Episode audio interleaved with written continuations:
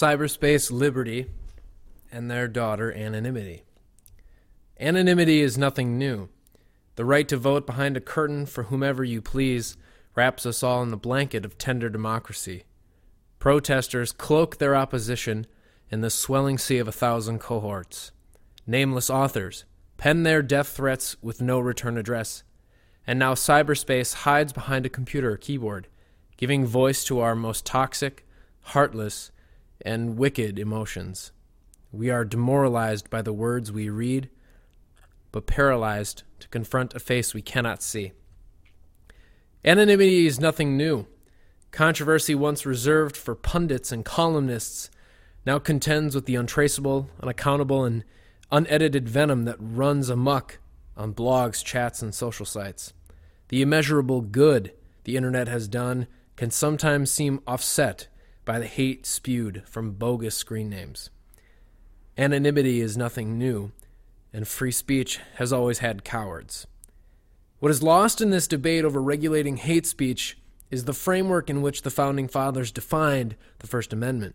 It does not read, Americans possess the freedom of speech.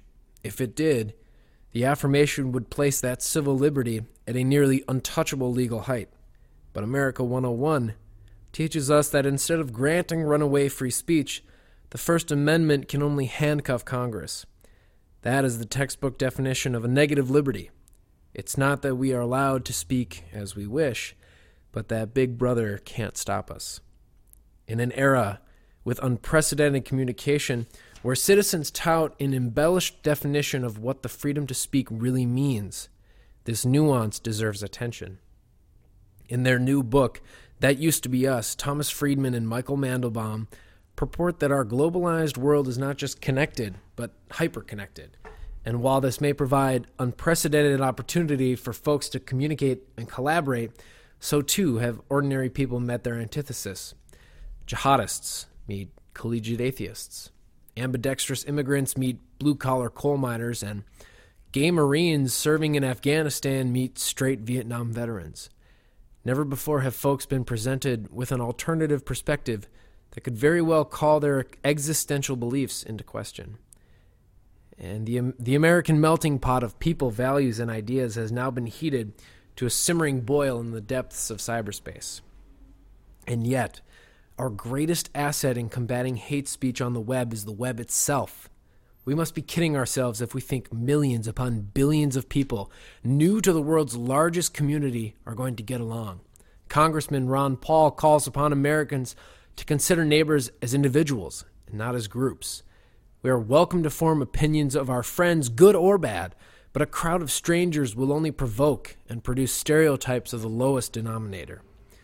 We provide a platform for the poison of the Westboro Baptist Church, Ann Coulter, and the KKK so that we may enjoy the prowess poured into every page of the New York Times, Kurt Vonnegut, and Democracy Now! Yes, it will make our stomachs turn when we stand up for those we wish would shut up. But by doing so, we protect the pen of our most treasured writers so that they may author what we hold dear. History teaches us that persecution only emboldens the purveyors of hate. Let them bring their twisted logic to readers worldwide. Either the society of cyberspace will embrace it, or we will watch as it twists in the wind, withers away, and croaks. I do not believe it is the prerogative for us as a people to adjudicate or legislate against hate. Humanity will always have its dark side, and our, in our world today, that's a click away. But the freedom of speech shines a light on those who wish to hide their faces and says to them, Speak up. Anonymity is nothing new. I can speak freely. So should you.